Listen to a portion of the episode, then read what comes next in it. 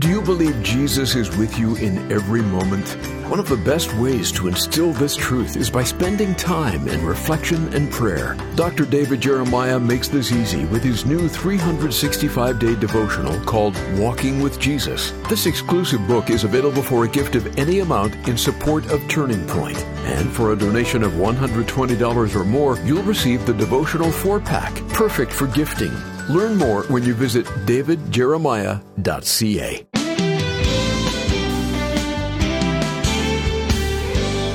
For many, it's the ultimate test of faith submitting to God's call, even when His purpose isn't fully clear. Have you struggled with this?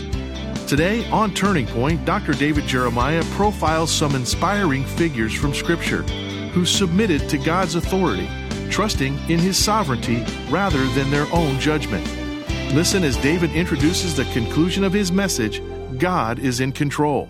Well, you know, the sovereignty of God is uh, not taught very often, kind of avoided by a lot of people, especially in these days. But God's sovereignty means He is the highest authority in the universe, that He does what He wills in heaven and on earth, and no one can question Him and say, Why are you doing what you are doing? God is the governor over all the nations, king over all the kings, and true Lord over all would be lords. That is how the Bible presents him, and that's how he's presented in this series. He is in control. So, whatever you're dealing with, whatever problem you're facing, if you're a Christian, you have a relationship with the highest authority, and don't neglect it, and don't don't forget to access that relationship. He's there for you, and he's promised to be with you, as we've learned already in this series.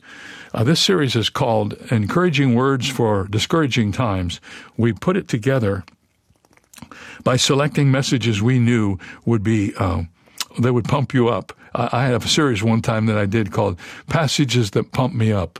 Well, these are those kind of passages. They keep you focused on why what's happening around you is not necessarily the most important thing in your life. That God is at the center, and if you focus on Him, you will do well. And uh, we're going to study part two in just a moment of God is in control.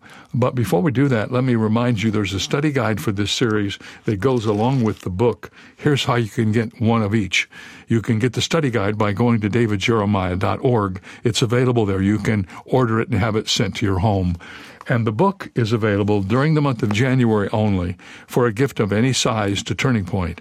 Uh, this is a very substantial book. It's 208 pages. It's a hardback gift book.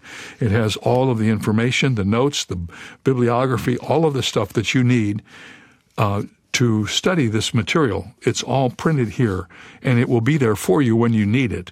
If you remember something that was said, it's in this book, and you will find it uh, helpful to have it in print as the days go by.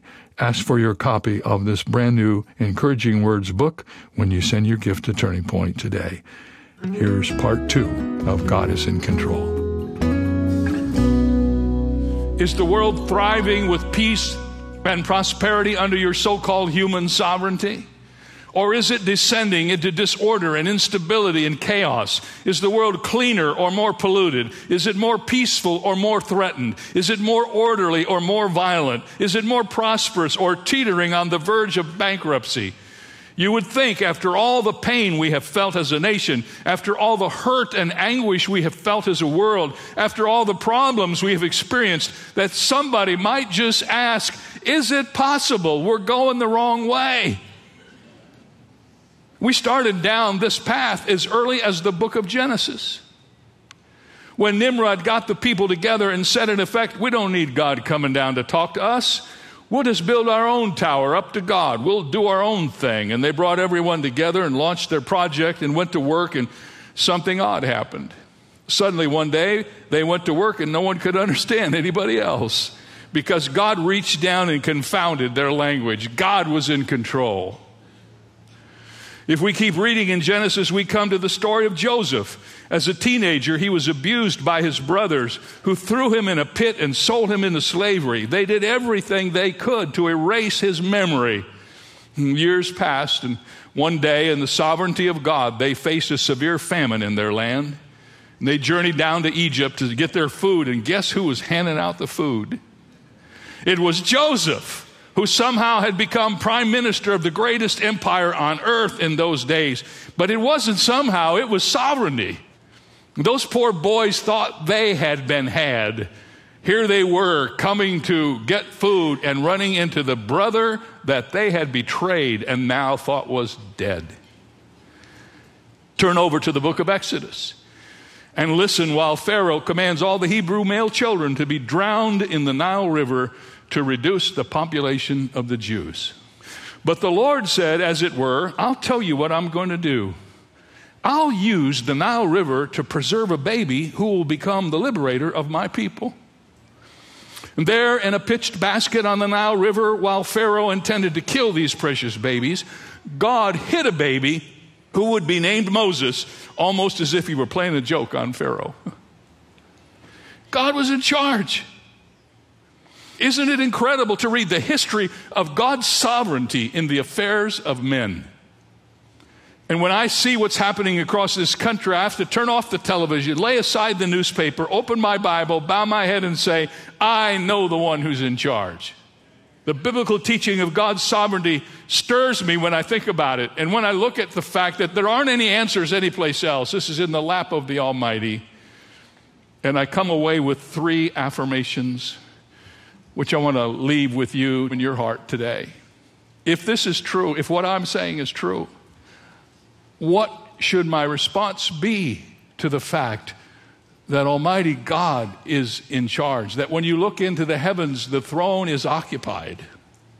That God doesn't go on vacations, He never sleeps, He never takes His hand off the control level. How should I respond to that? Well, first of all, I've written down because He is sovereign, I will reverence Him. The first affirmation about God's sovereignty is this because He is sovereign, I will give Him reverence. I've had the opportunity of sharing the Word of God in the presence of some national leaders over the years that I've been in the ministry. That's a very scary thing when you're asked to speak in front of a national leader. But I want you to suppose with me and take all of the nuance out of what's going on in our world today. This is kind of not normal what's happening right now, but just kind of get back to the normal and think with me through this illustration. Suppose I were preaching and a colleague came to the platform and handed me a note. And it said, The President of the United States has just arrived unexpectedly and he wants to attend your service today. Now, some of you will think that would be good for him.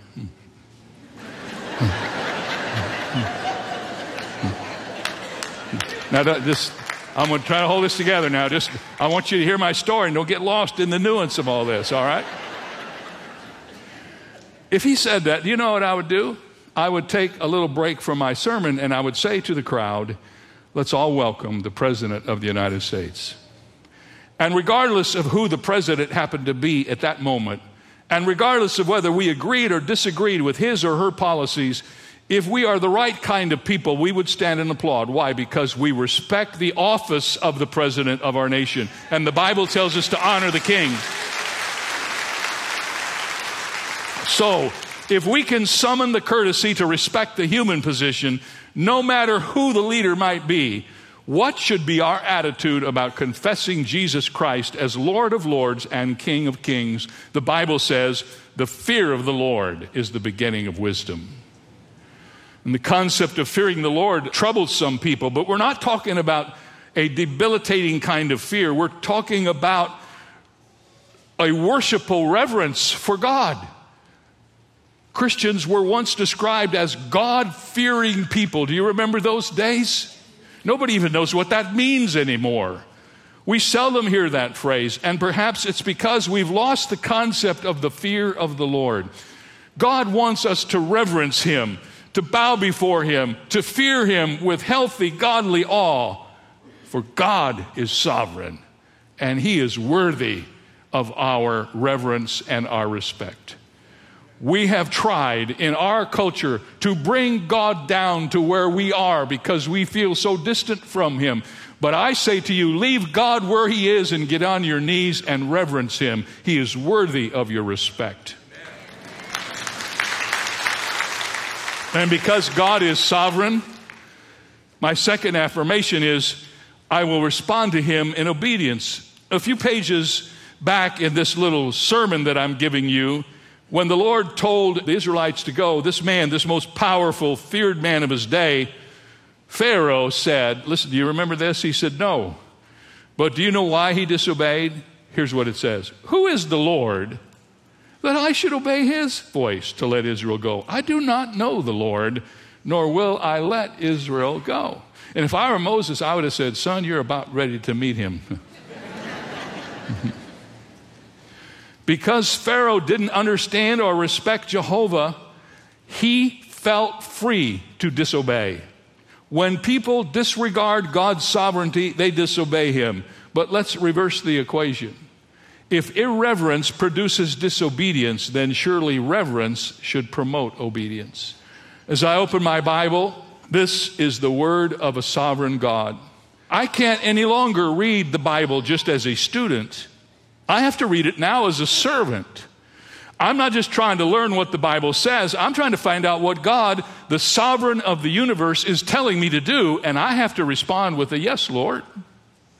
It's interesting how you read the Bible. If you're just reading the Bible for more information, it won't change your life at all. But if you read the Bible as a servant and you say, Lord, what do you have for me today that you need to communicate to my life? Everything changes. It's all about your mindset. When we grasp the sovereign authority of God in and over everything, from the broadest galaxy to the smallest grain of sand, we gladly submit to His will for our lives. He's the captain, He's in control. His eye scans the maps and He knows what's best for us. We may not always like the weather or the scenery or the route, but those issues pale in the brilliance of His sovereign face. In the Old Testament, there's a story about a man named Eli. He was a priest and he had two rebellious kids. It's embarrassing to read what they did, and I'm not going to embarrass all of you by giving you the details in the service. You can find it out. Now that I've told you about it, I'm sure you'll look it up. But there in that setting in Shiloh, where these two rebellious sons were disgracing God and their father, there was a young boy who was serving God in the tabernacle. And one evening, God spoke to this boy, saying, Samuel. And Samuel said, Speak, Lord, for your servant hears. And the Lord gave Samuel a message for Eli, and it was not a good word. He told this young boy, Go and tell Eli what I'm telling you. And this is what the message was 1 Samuel 3. Behold, I will do something in Israel at which both ears of everyone who hear it will tingle. In that day I will perform against Eli all that I have spoken concerning his house from beginning to end. For I have told him that I will judge his house forever for the iniquity which he knows, because his sons made themselves vile, and he did not restrain them. Wow. Eli gets this message. And you would have thought he would push back, maybe ask for grace and say, wait a minute, give me another chance. But according to verse 18, Samuel told Eli everything God said, and Eli said this it is the Lord. Let him do what seems good to him. In other words, wow. Samuel, if that's what the Lord said, let the Lord be the Lord. That's a pretty good sentence to keep in mind, isn't it? Whatever happens to us, whatever God tells us to do, we can simply say, It is the Lord. Let him do what seems good to him. Abraham said something similar when he learned the fate of Sodom and Gomorrah. He said, Shall not the judge of all the earth do right? Ladies and gentlemen, the Lord will do what seems good to him, and the judge of all the earth will do right.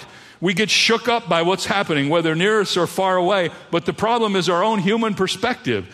That changes when we remember that God is in charge. He sees everything from beginning to end. And the more we comprehend that, and the more we gladly resign ourselves to His will and obey what He says, and we come to the place where we can say, It is the Lord. Let Him do what seems good to Him. He will do what is right, He will always do what is best. Because God is sovereign, I will reverence Him and I will respond to Him in obedience. And here we are again back to this familiar theme and the attributes of God. Because God is sovereign, I will worship him.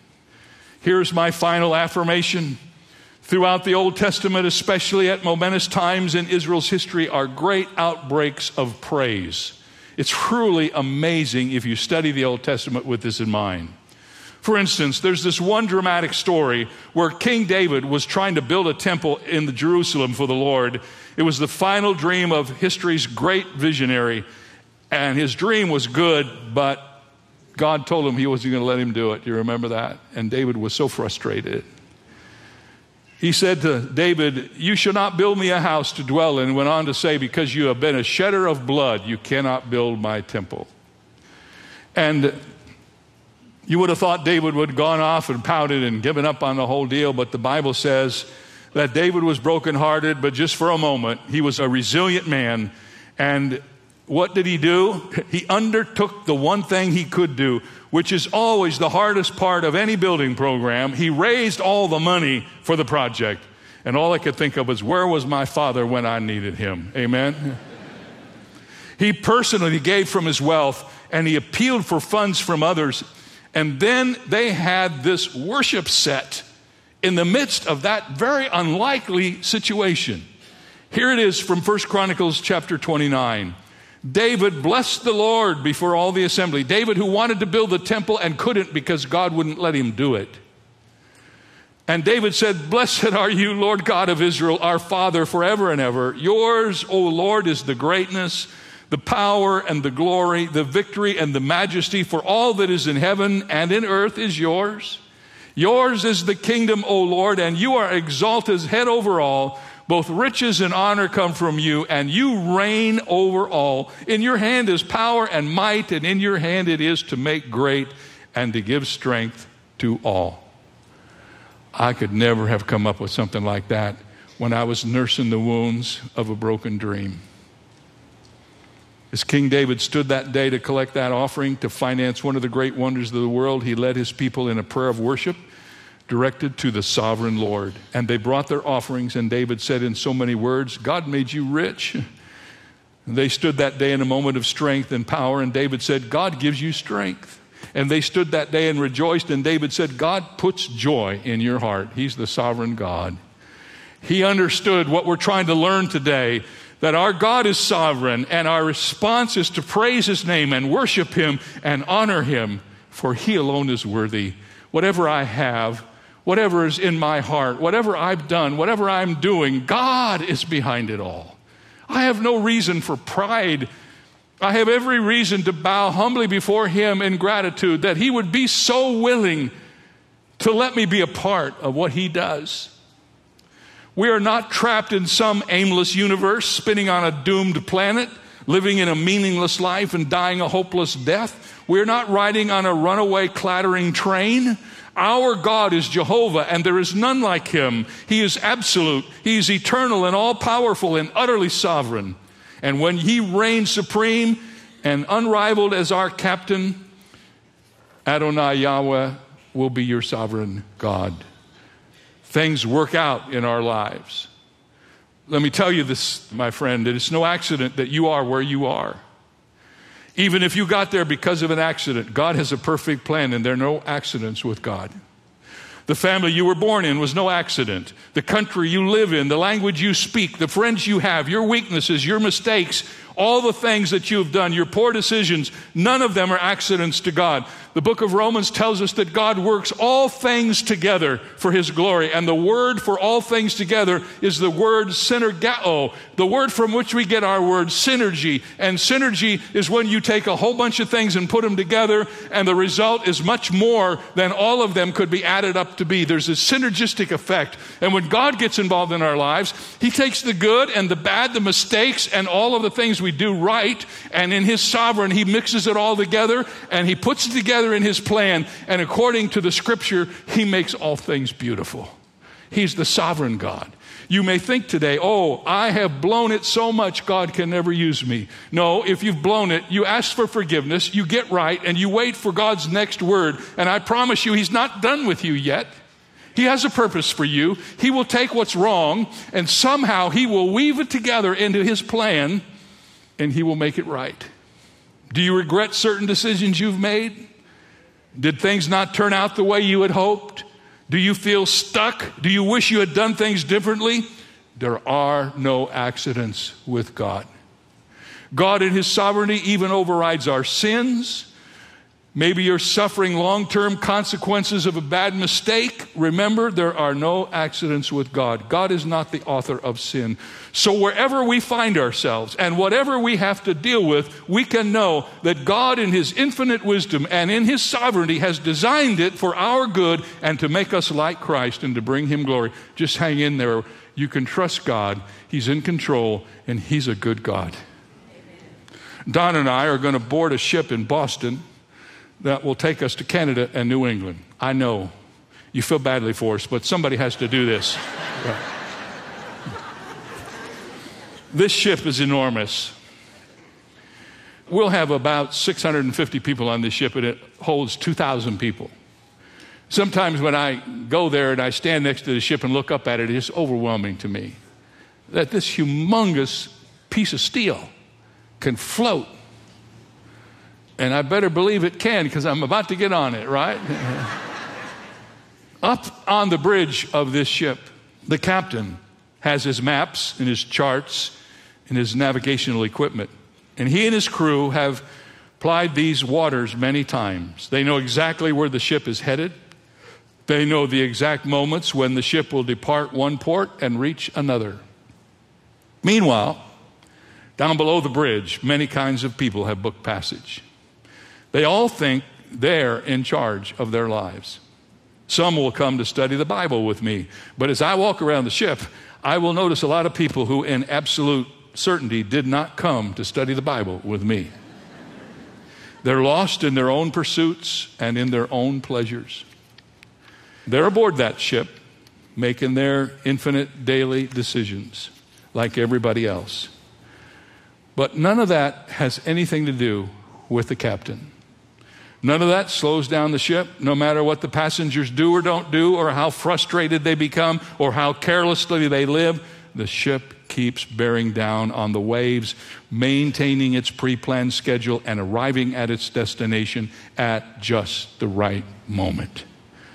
That's an inadequate illustration of the sovereignty of God, but somehow it helps me to remember that God has his hand on the wheel and the culture may change and the storms may rage. And there may be times when I think I'm running the show, but it's all ridiculous because up in the wheelhouse is Almighty God and He's in charge and the ship's going where He wants it to go. And I'm on board, and though I might be confused sometimes about what's happening, I can rest assured I trust the captain.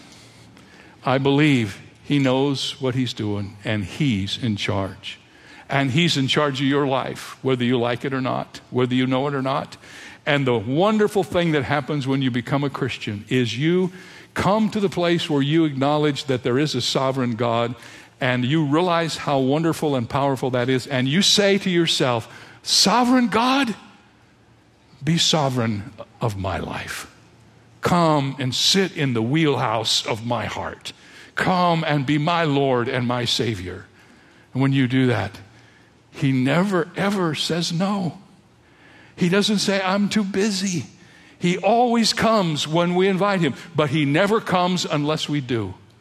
You don't get him by coming to church. You don't get him by reading the Bible or talking to other people or even learning the language of Christianity. You only get God when you invite his son to come and live within your heart. The Bible says that he is the way, the truth, and the life, and no one comes to the Father except through him.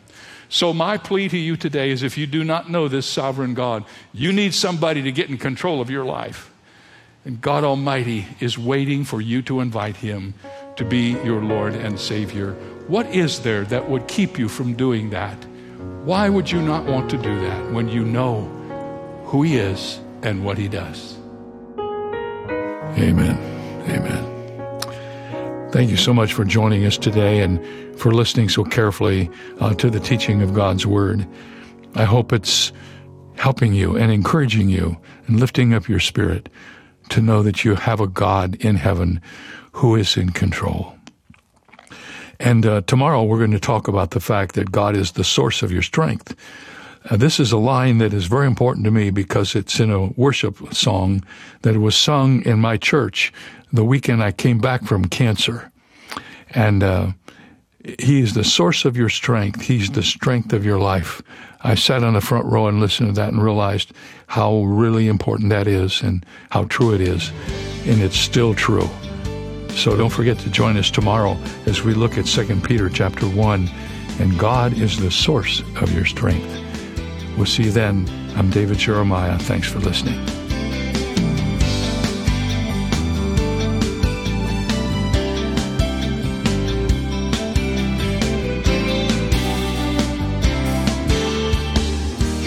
Our message today came to you from Shadow Mountain Community Church and Dr. David Jeremiah, the senior pastor. Let us know how Turning Point is impacting you by writing to Turning Point for God of Canada, P.O. Box 18098, RPO, Tsawwassen, Delta, BC, V4L 2M4. Visiting our website at davidjeremiah.ca slash radio or calling 800 946 4300. Ask for your copy of David's new book, Encouraging Words for a Discouraging World 10 Biblical Promises to Bring Comfort in Chaos. It's yours for a gift of any amount. You can also stream more than 1,200 of Dr. Jeremiah's messages on demand with our streaming service, Turning Point Plus, for a monthly gift of any amount. Visit turningpointplus.org for details. This is David Michael Jeremiah. Join us tomorrow as we continue encouraging words for discouraging times on Turning Point with Dr. David Jeremiah.